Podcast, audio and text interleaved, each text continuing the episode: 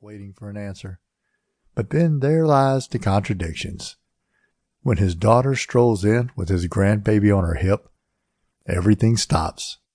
When a former student visits in his Marine uniform, everything stops and begins again.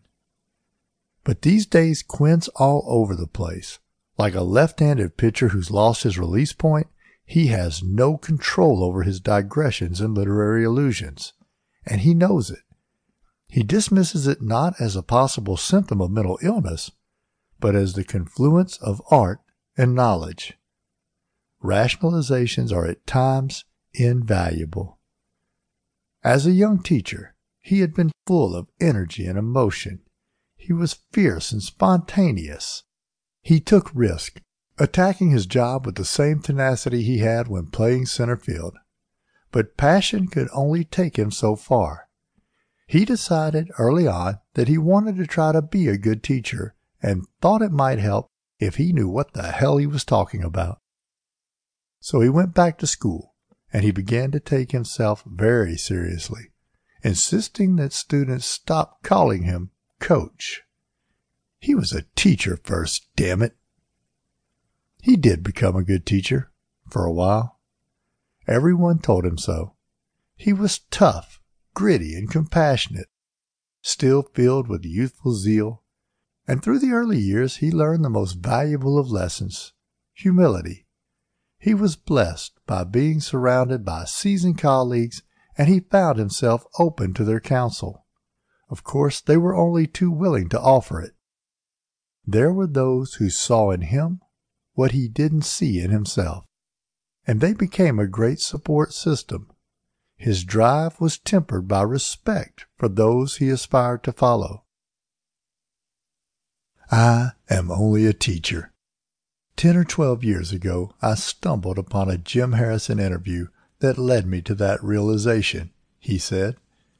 I learned that I can maintain my sense of sacredness of existence only by understanding my limitations and losing my self importance.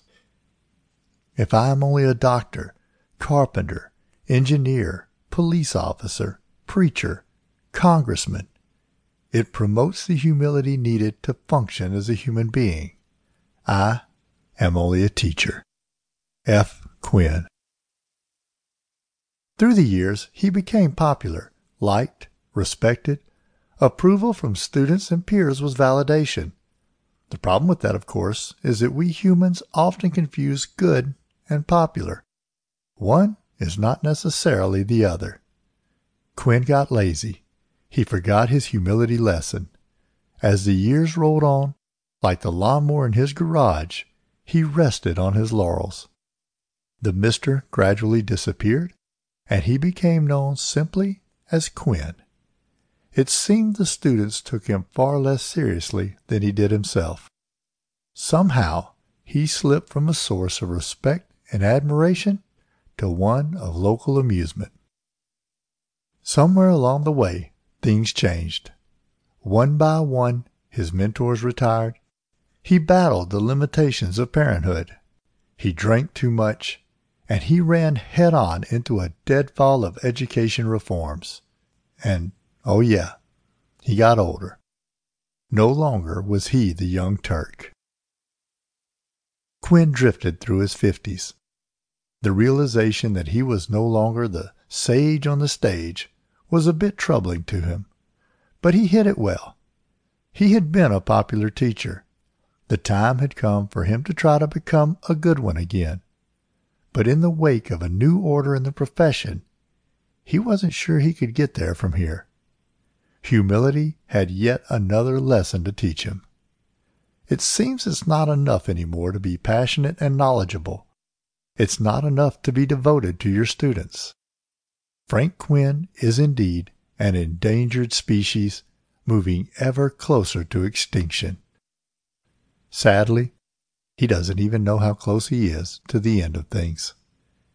He's now in the sunset of his career, not because he's burned out, too old, or bored. He's on his way out because the tide of change keeps pulling him farther out to sea. The rules have changed. The onslaught of cookie cutter reforms